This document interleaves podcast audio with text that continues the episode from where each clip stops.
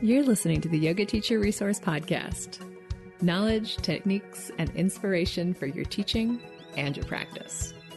I'm your host, Mado Hesselink.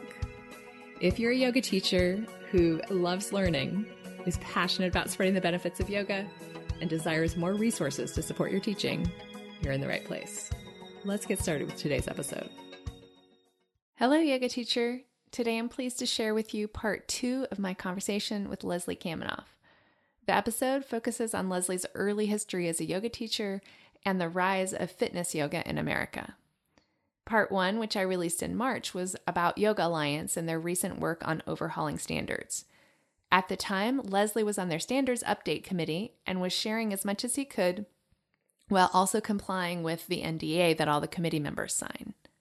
At the time, we scheduled a part two of the interview at a time that we hoped he would be released from the NDA and able to reveal and comment on the updated standards. However, the actual process took way longer, of course, and we still had a great conversation, but it seemed premature to release them because there was a lot of overlap with the prior episode and not a lot of new information. When the Yoga Alliance finally did release their new standards in July, I was able to interview CEO Shannon Roche right away. And Leslie released a public statement on his position about the new standards, both of which I will link to in the show notes. With most of our previous conversation either dated or repetitive, I decided to edit the episode to focus on some of the background to the bigger conversation and Leslie's personal story, which is super interesting. I hope that you enjoy this conversation with a straight talking teacher who's been around long enough to see tremendous change in how yoga is practiced and perceived in America. I believe that understanding where we came from, our roots as Western yoga teachers, can help us to navigate the current changes in the yoga world with more compassion and more integrity. I hope that this conversation can be a piece of that for you, as it certainly was for me.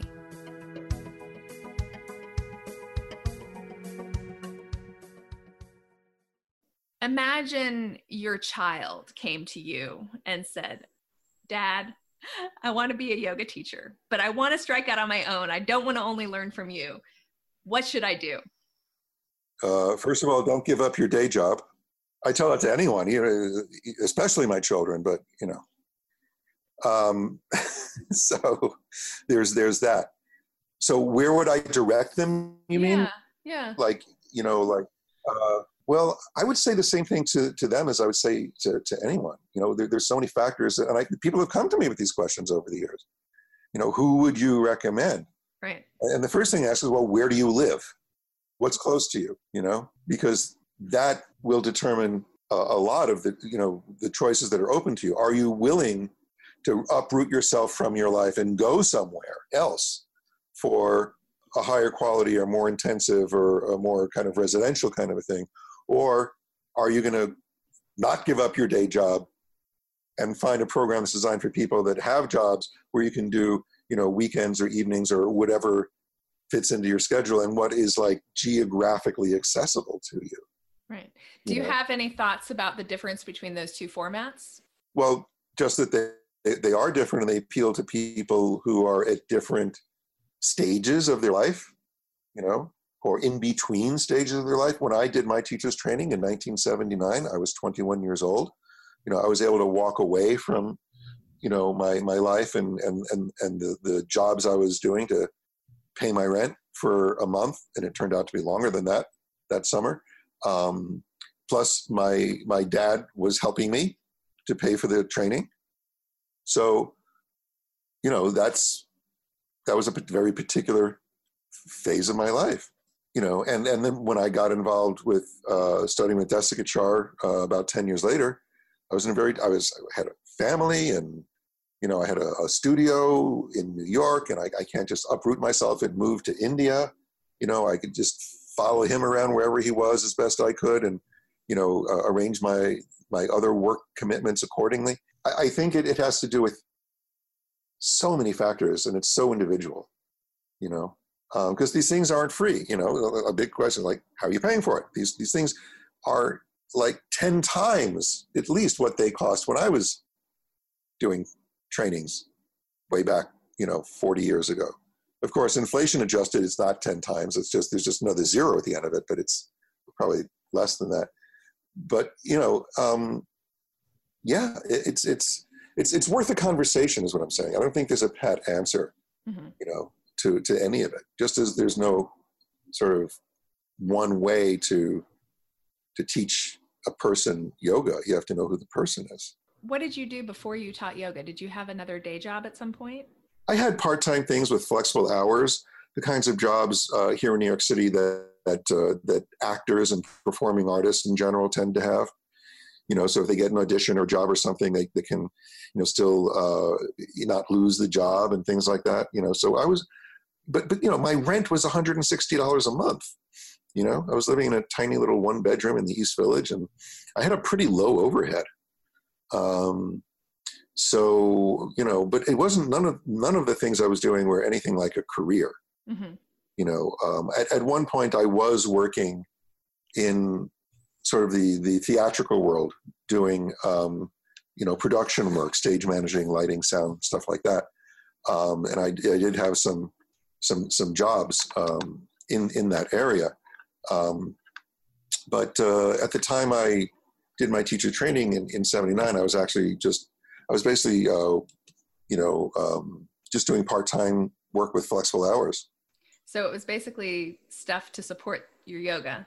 I made, I made the jump pretty quickly from my first class ever at the Sivananda Center here in New York, and that would have been 1978, to uh, a beginner's course. I think it was a five or six week beginner's course at the New York Center to the very next summer saying, "Hey, I think I'd like to do this for a month and sleep in a tent and you know do it twice a day and study the philosophy and eat the diet and do the meditation and the chanting and all that."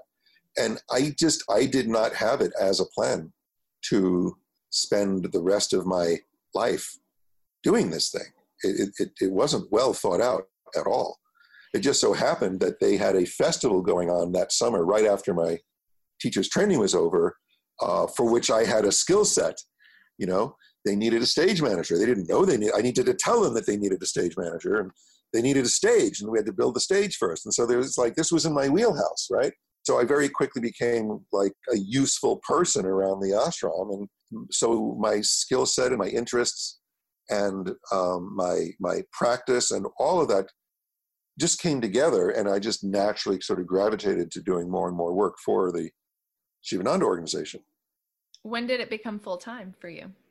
Uh, for me, officially, it became full time when in the winter, well, around New Year's of 1980 into 1981, um, I went to India to help them teach a teacher training course at the ashram in Kerala. That I had been sort of part time staff back and forth from my New York life to like stints at the uh, retreat on Paradise Island and spending time at the headquarters in Canada.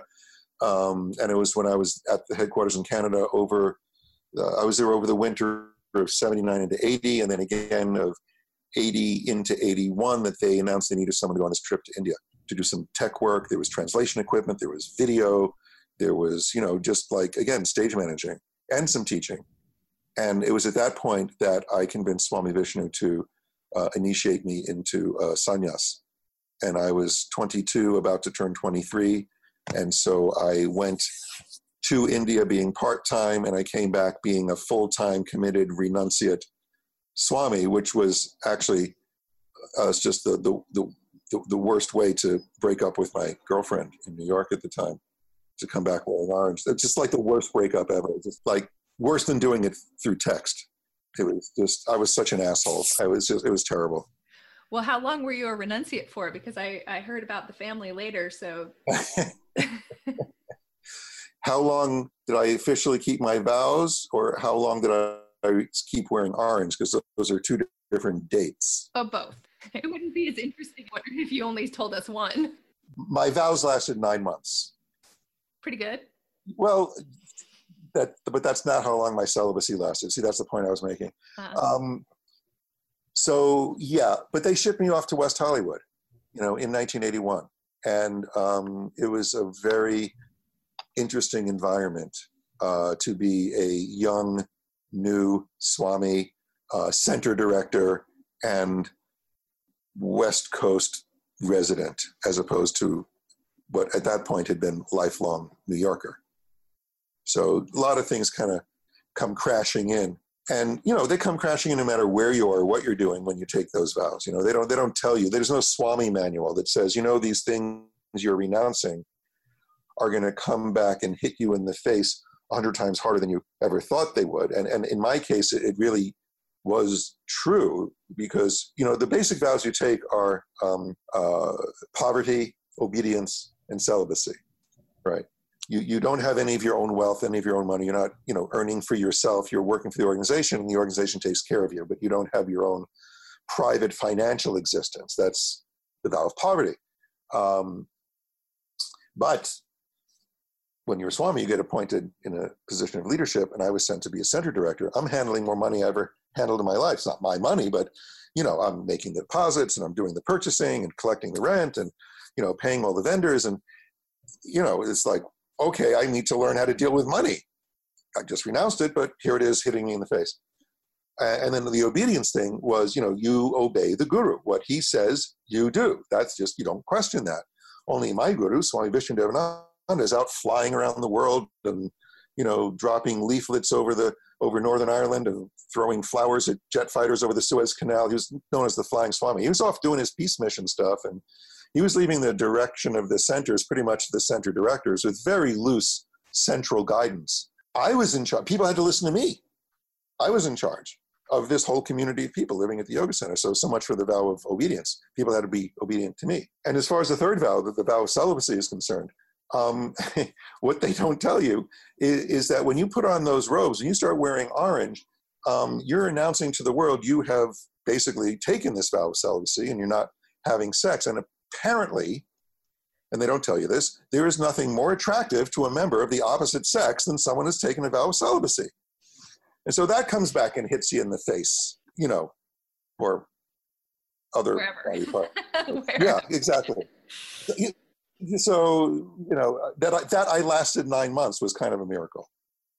It was the celibacy that got me out of the robes, but it was the obedience thing that eventually got me out of the organization. But that was later. I stayed on as director of that center once I renounced my renunciation.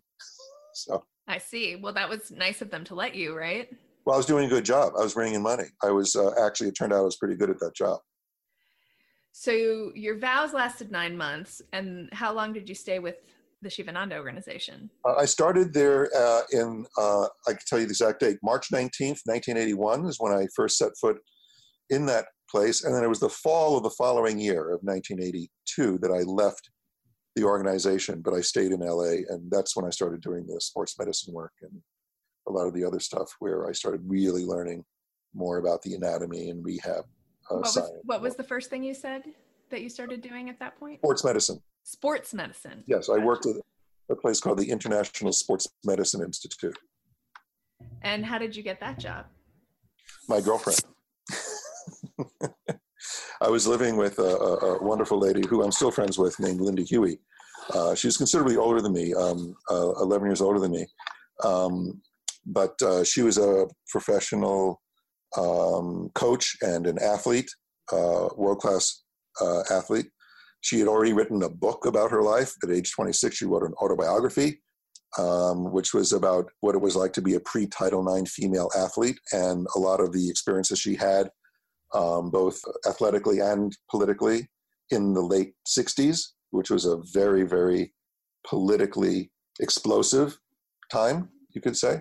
And in any case, uh, she was friends with the doctor who started the International Sports Medicine Institute, is a chiropractic orthopedist named Leroy Perry. And um, at the time, I was getting involved with um, some biomedical technology, which was just emerging, which was using microscopic amounts of current to produce effects similar to acupuncture. Uh, it was used particularly for healing soft tissue injuries. And so, through a friend of Linda's, I became conversant with this equipment and was trained in how to use it and was getting really nice results. And that's what got me in the door at the Sports Medicine Institute because they wanted that equipment there. And I was the guy that was specializing it, in it. Um, and from there, it was a, a small leap to uh, starting some uh, yoga flexibility training for some of the athletes that were passing through the place. this was leading up to the 84 Olympics, which were in Los Angeles at the time. So there was a lot of activity there. Uh, this was also when fitness was becoming an industry. Mm. Uh, and, and, and so we were like at ground zero of that because the location of the Institute was really literally just down the block from Jane Fonda's first big studio. And she was just exploding at the time, um, as were things like aerobics injuries. And so we got to see the first wave of aerobics injuries and uh, you know, uh, Nautilus equipment was just getting developed, which meant you could do safer weight training um, for for people uh, rather than them using free weights. So, you know, you had the Olympics happening, you had the running boom, which had already been going on. Um, you had group fitness uh, just going into just absolute hyperdrive because of Jane Fonda.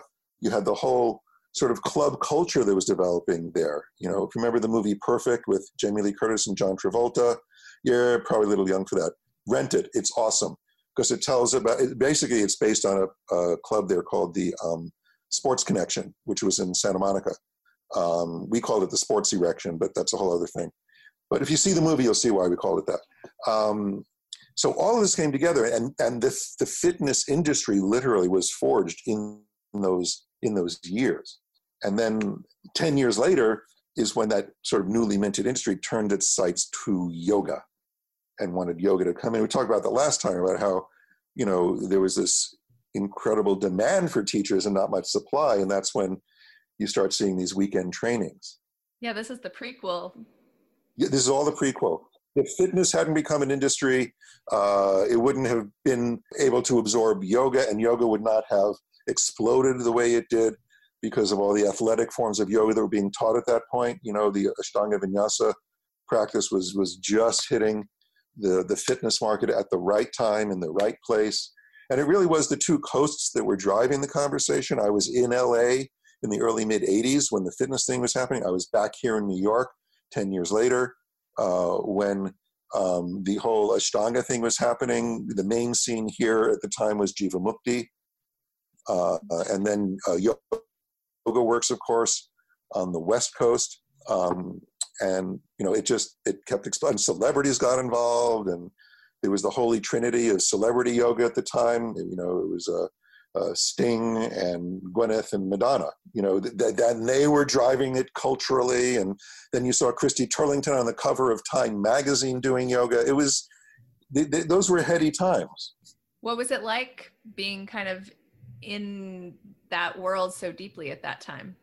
It was a it was I was thinking, well, okay, this is because you see so many fads come and go. You know, and within the fitness industry, anyone that works in the fitness industry, particularly in group fitness or even personal training will tell you that you know things come and go and you know like one one year it's the step aerobics another year it's kettlebells and another one it's resistance bands and you know it's know, there's these waves and fads and all that. And I'm thinking, okay, you know, this this this yoga fad will sort of fade. And um, you know, I, I, I, it's not that I was against it. It was great because I was getting, uh, and you know, J. Brown talks about this a lot on his podcast because he was coming up as a teacher right around then too. You know, he was he was at Jivamukti and some other places like where I was teaching, and so you know he talks about this that era a lot where you, you're getting all these private clients and you can make a pretty good living because there was such a demand for people who could teach yoga. Um, I was running my own studio at that time and was sort of making ends meet because we were. I was always a niche even within that because I wasn't doing the athletic stuff. I was doing more the therapeutics. But I kept thinking, okay, it'll pass, and you know, the public will move on to something else. But um, it, it really, what happened is it just took roots in the sort of fitness conversation and became part of that. And so now you have uh, yoga as fitness or physical training going through its waves of innovation and you know change and um, uh, some people would say exploitation uh, or monetization and it just it, it, the fad hasn't passed yet it seems you know and here we are 20 years later in the alliance conversation saying, okay, you know, we rode that wave. It took us this far. Now there's enough voices in the community. There's enough scholarship going on. There's And by the way, let's not forget social media, which didn't exist. I, I said, you know, internet, you know, like online trainings didn't exist back then. You know, social media didn't exist either. So you have all of these voices now that that can be very, very vocal and influential in many cases is beyond their numbers. You know, it's it's the loudest ones who are a minority who get a lot of attention. Um, but the thing that I look at now that's that's sort of the ground level of all of that, which exists out there and is solid and isn't going away. It's not the it's not the goat yoga or the beer yoga or the rage yoga or the you know weed yoga or whatever it is. That comes and goes, and that's ways of people getting people in the door, and, and that's fine. And it's it's it's not like every teacher or teaching situation is being abusive or triggering or, whatever. You know, there are things that happen, they are serious, they need to be dealt with. But the vast, vast majority of what's happening out there in yoga teaching is at a community level. These are people that don't get a lot of publicity. They don't have a bazillion, you know, followers on Instagram. They don't get invited to teach at conferences. You know, they show up to learn at conferences. And these are the people who are in my workshops or whatever, and I talk to them, interact with them, and hear their stories, and I show up wherever I teach around the world. There is a world of yoga that is working, just working for people. And it's transforming their lives. And it is solid and it is fueled by yes teacher training programs. Um, it's fueled by um, the, the recognition that it helps your health, it helps your mind, um, it helps with certain chronic issues that people have. It just it just helps, and it's being taught by people that it has helped, whose lives yoga has transformed, who are motivated to pursue it more deeply, whether the, as a practice or uh, teaching. You know, it's it's 99% of the time it's working. 1% of the time it gets fucked up really badly and it gets a lot of headlines and a lot of attention. And I'm not saying that it's not serious and it doesn't need to be addressed, but it's very easy to get a very skewed view of what's actually happening by listening to these loud voices with agendas. I get to interface with a lot of different yoga teachers through the podcast. And that is why that fitness, that trend of yoga never faded, is because people started it and they had an experience of feeling less pain, more wholeness. They found tools that helped them to suffer less. And ultimately, you know, in this world and this body that we live in that's that's what most of us are looking for. And there are so many people out there who are experiencing benefit through the tools of yoga in lots of different ways and formats. Right and whatever way you find your, yourself entering that class or however you get in the door it's great and i have i have no objection to that. I've had people in my workshops who who were in who felt like they had to hide the fact that their entree into this world as a practitioner or a teacher was through fitness you know? And and i i have to be very sure certain to include all of that possibility in the conversation because you never know where someone's going to start or what's going to get them in the door. And, and to take this sort of high and mighty i'm the defender of the good name of the yoga tradition or whatever you know um, does a tremendous disservice to people who uh, who come in through these you know non-traditional channels and find a genuine deep connection to themselves and eventually to aspects of the tradition you know? Um, and I, I think it's extremely narrow-minded and exclusionary uh, of people who take that stand that oh you're not doing real yoga you know how dare you combine this word or this thing with yoga? That's not real yoga. You know according to the way i define it.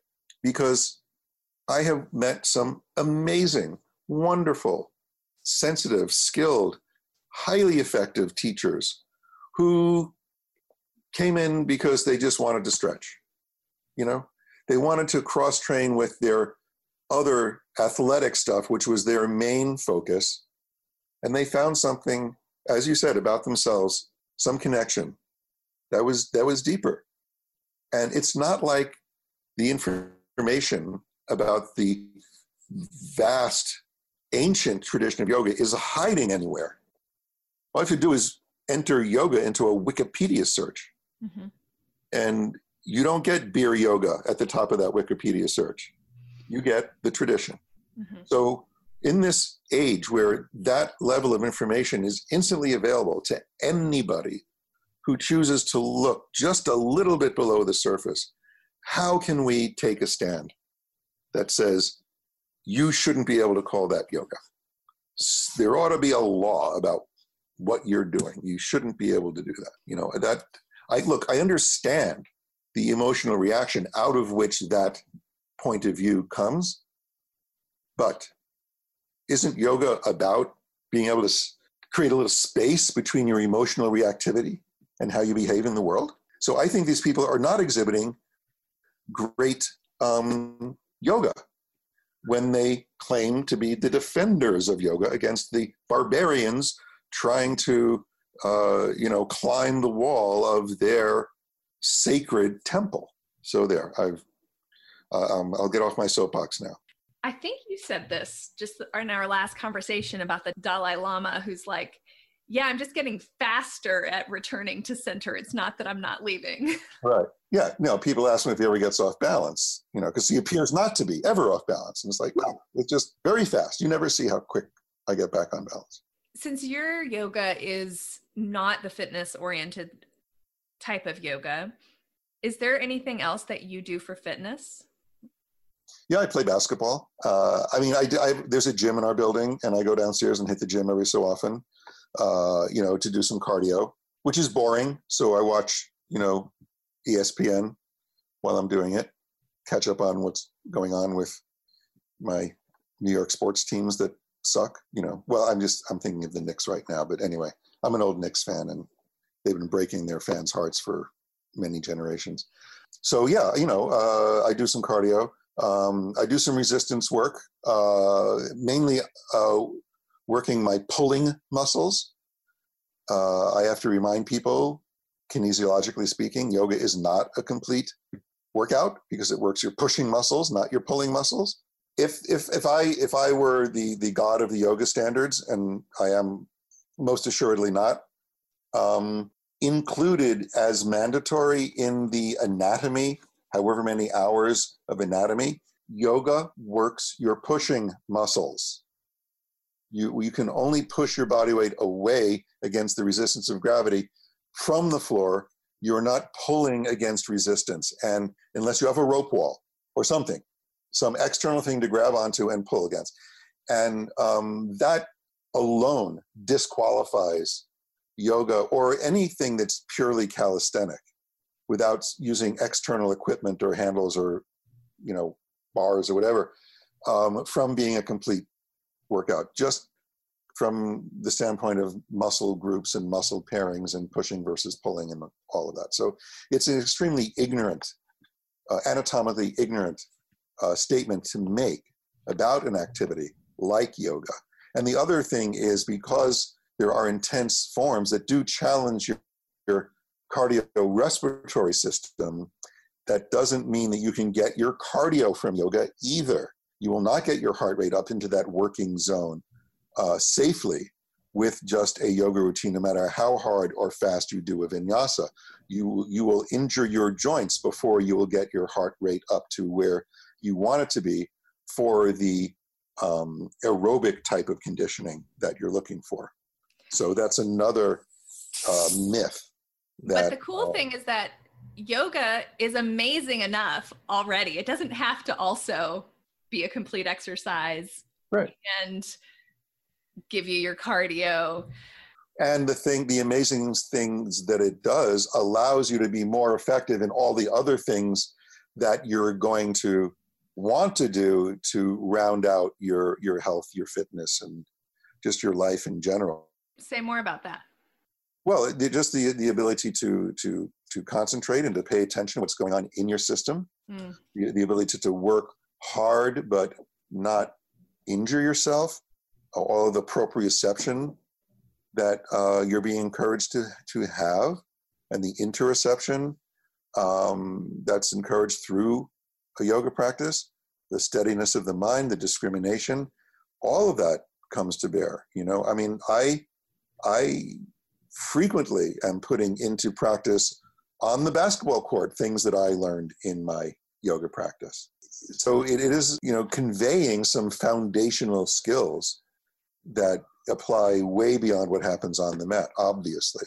To wrap back around and just check in with where we are now with the Yoga Alliance standards review and what's happening in the yoga world at this time so many moving parts to this conversation. It, it, it's really it's a daunting, daunting task. I do not envy the people at the alliance who are wrestling with these tricky issues, which is all the more reason to have principles that guide you, and not just public opinion polls, you know, or consensus as a way of governing. You, you know, it's it's consensus is is a method of governance but it doesn't tell you what the principles should be.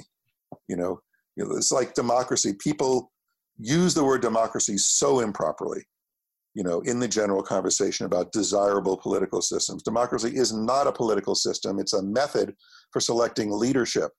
A political system is determined by whatever constitutional rights are being you know guaranteed and protected by a republic you know, and then you use democracy to select leaders, but you can't vote in leaders who then have the power to vote away your fundamental rights. You know, there's democracies in the world that have managed to vote themselves into dictatorships. You know, that's a democracy, but it's not what people I think mean when they use the word as something that's a desirable political system. And by the same token, you can't just base these policy decisions on consensus. It, you need principles, just like you need a constitution that's based on principles of individual rights and liberty. And you know, um, you know, we hold these truths to be self-evident: life, liberty, property, and the pursuit of happiness. About 10, 15 years ago, at least where I am, there was a really strong movement towards consensus as a decision-making process. How much of a clusterfuck did that end up as? Well, it's not around much anymore. No shit. You ever tried to operate in an environment that get anything done in an environment like that? You can't because what happens is that this is this is reflective of what you were talking about with the loudest voices. You will always have a few personalities yeah. who get something out of disrupting the process. Yeah. And being being blocking consensus. Well, there was there was a loud voice like that in the ad hoc committee, and she became the first president of the alliance. And things started going off the rails pretty damn quick. And I wish I had, you know, stepped up and and you know uh, made more of a stink about the way I saw things going. But the best thing I could do at that point was to step back and just start an email list called eSutra, where I could put out to as wide an audience as possible um, the other side of the conversation. Mm, so that yeah. was the beginning of the eSutra email list. Absolutely. It was because I was answering a lot of email questions from people asking me why I resigned, and I kept cutting and pasting the same explanation into different emails. And, and Rich McCord is one of the original people who I ended up having this correspondence with. And, you know, it was like, you know, I, I these, you know, I'm, I'm doing some good writing here. I'm having to do some really good thinking about the principles that I think are important in this conversation. And it was like, this is an important conversation going on, and it, it, you know, I would like it to kind of get out there, and and and also have other people weigh in. And this was an early, early uh, sort of email list. I was running it out of AOL, which was not designed for that, and I was just scraping people's emails out of a search for people who listed yoga as a, as a, as an interest of theirs. That's how you did it you know? And it was the wild west. Like people would send me emails where they had you know inadvertently exposed everyone that they sent the email to and i'm like that's a bunch of emails. Let me scrape those. They're interested in yoga. And it was like there were no best practices then. It wasn't like you know this is uh, unconscionable behavior. I learned later that actually no, you don't do that. But you know, this is me fessing up. That's how I built the uh, eSutra list, right? How big is it now? Oh, it's not so much a list anymore. It kind of got imported into uh, Blogger and then into WordPress, and now I don't really blog so much, and everything's on Facebook now and Instagram. So, but I still get emails from you. How often? Not very, but you must have yeah. an email list. It, it, well, there's a list that those original emails eventually ended up as the distribution list from WordPress. When I present a new uh, blog post, it gets pushed out to them. But it also gets pushed out to social media as well. Because the thing is, people don't comment on blogs anymore. They want to comment in social media. So any meaningful exchange that happens around these ideas or articles I write generally are not happening at all on my blog anymore. And we saw that shift several years ago, where people just, you know, people are right there, their social media is right in front of them, and that's where they're going to react and type and, and have the conversation. So it's evolved. It's evolved. But but eSutra, those threads are preserved on my blog at yoganatomy.org. You can go in and see the original conversation about standards that was happening with the people who were on the committee, with the woman that became the first president of the alliance, and, and with some of the subsequent developments over the years. Well, that sounds really interesting. I wonder if you'll see a little bump on uh, your analytics after this episode is released. I don't know. We'll look at it. Anybody? Well, you can post the link to the to the eSutra, and I will. In fact, um, I'll send you the link to that particular dialogue about certification standards, and it goes way back into the '90s uh, when we started having these conversations. So, yeah. I think on that note, we'll wrap up. Thank you for sharing so generously with of your time and your thoughts.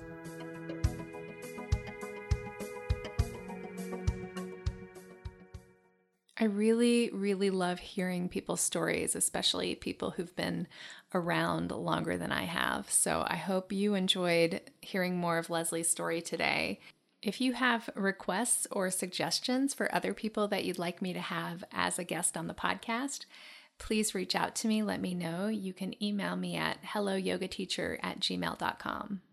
And speaking of emails, I've been getting so many really sweet emails from listeners recently Thank you so much to everybody who's reached out. It means so much to hear back from all of you who are listening because I can see the numbers. I can see that there's a lot of people paying attention, but I don't always know what's landing specifically and what you're taking away and what you want to hear more about.